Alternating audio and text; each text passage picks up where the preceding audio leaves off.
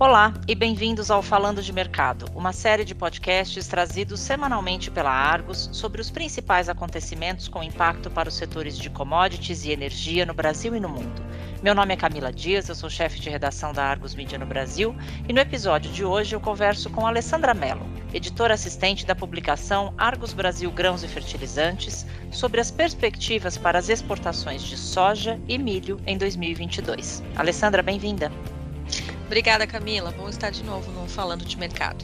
Alessandra, as exportações brasileiras de soja em 2021 mais uma vez bateram recorde. Já é possível dizer que esse crescimento deve continuar este ano?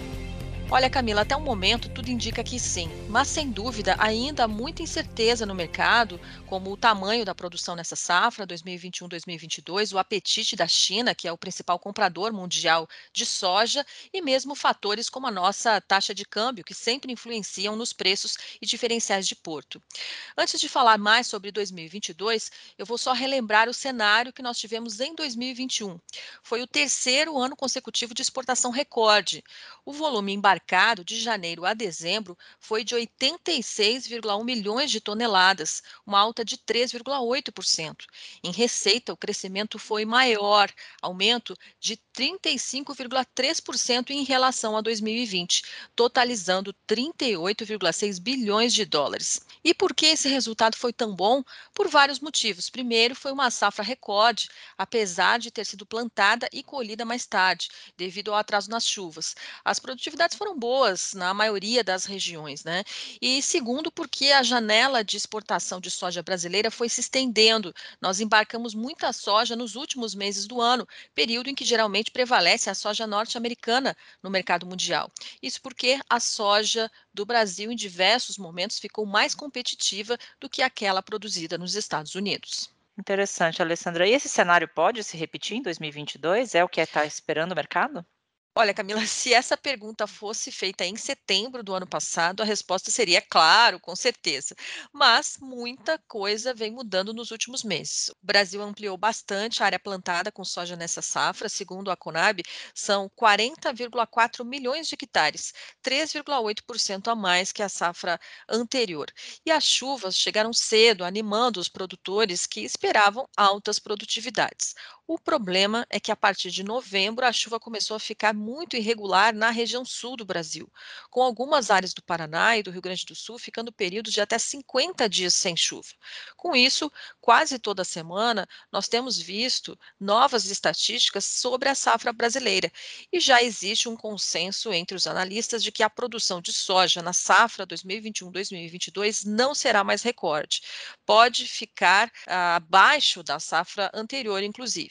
Antes se falava em 144 milhões de toneladas, agora a previsão é de no máximo 136 milhões de toneladas.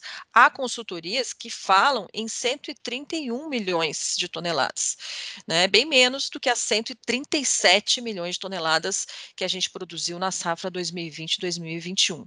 Bom, isso compromete o recorde nas exportações também? Será que sim? Não necessariamente, mas reduz a oferta de soja para exportar. detta.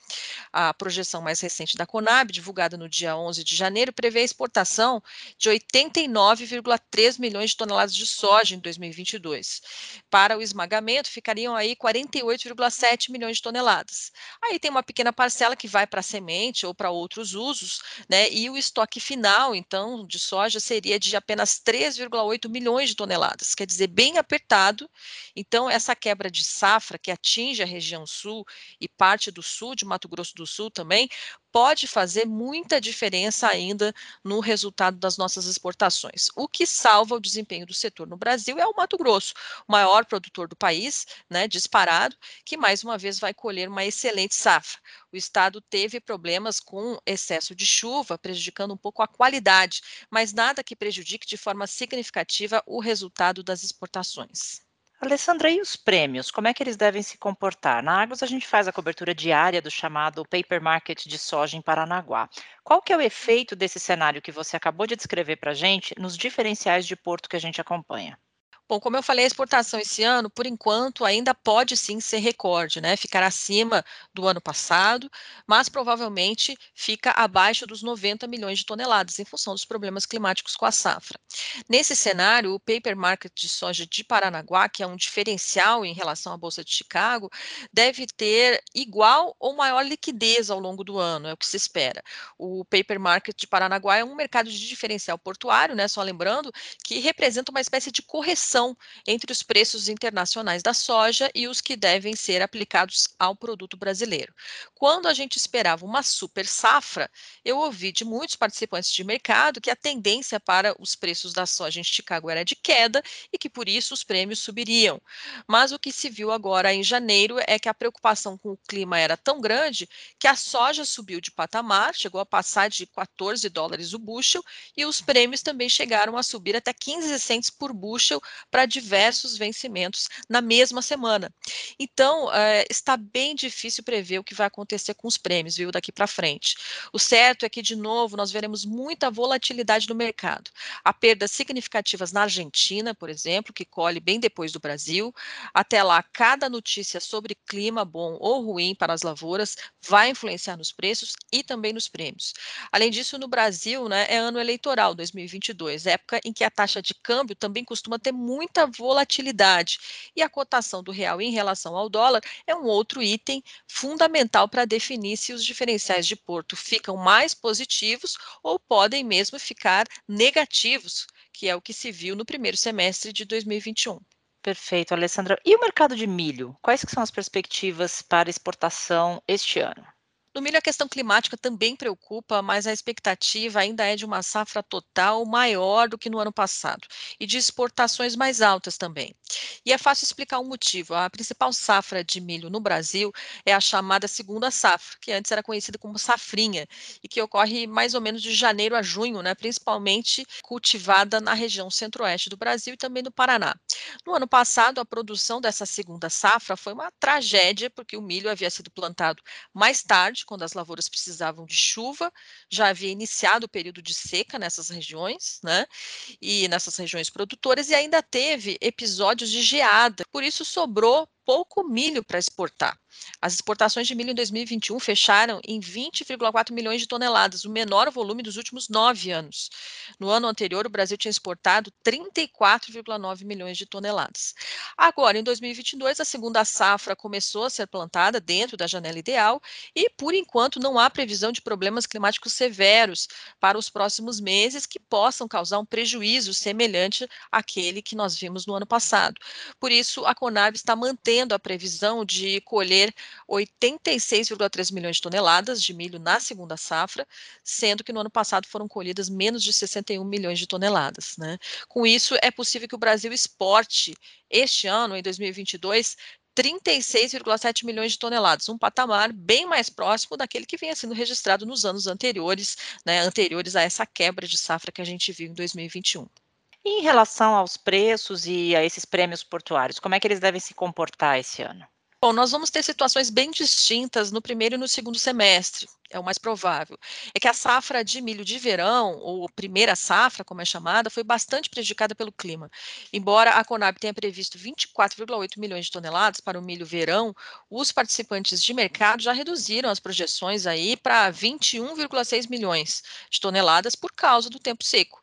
Com isso, no primeiro semestre, enquanto a segunda safra ainda estará se desenvolvendo no campo, a tendência é de preços internos mais altos para o milho o que acaba prejudicando os negócios na exportação.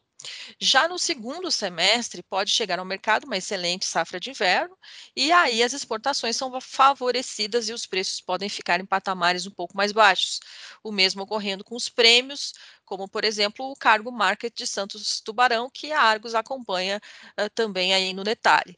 De qualquer forma, nós precisamos ficar muito atentos com o que vai acontecer na Argentina, saber se o Laninha também vai comprometer fortemente a produção por lá. Isso porque no início da safra se esperava uma produção recorde e os participantes de mercado esperavam uma forte competição entre Brasil e Argentina nas exportações de milho ao longo de 2022. Um outro fator que poderia colocar uma pressão de queda sobre os prêmios.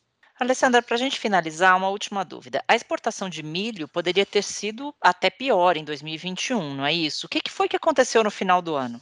É verdade, Camila. Em meados de 2021, muitos diziam que a exportação de milho no Brasil não ia passar de 15 milhões de toneladas, até porque naquele momento as indústrias de proteína animal no país aumentaram muito as importações de milho, porque não valia a pena pagar o preço tão elevado que estava sendo praticado no mercado brasileiro.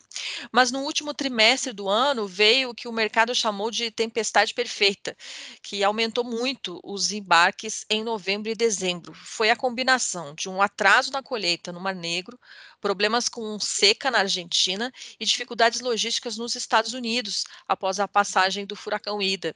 Esses fatores tornaram o milho brasileiro mais competitivo para compradores do Marrocos, do Egito e do norte da África.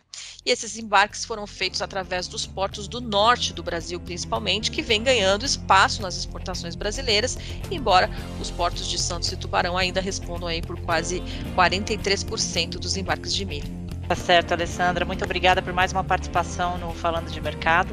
Esse e os demais episódios do nosso podcast em português estão disponíveis no site da Argos em www.argosmedia.com barra falando de mercado. Visite a página para seguir acompanhando os acontecimentos que pautam os mercados globais de commodities e entender os seus desdobramentos no Brasil e na América Latina. Voltaremos em breve com mais uma edição do Falando de Mercado. Até logo!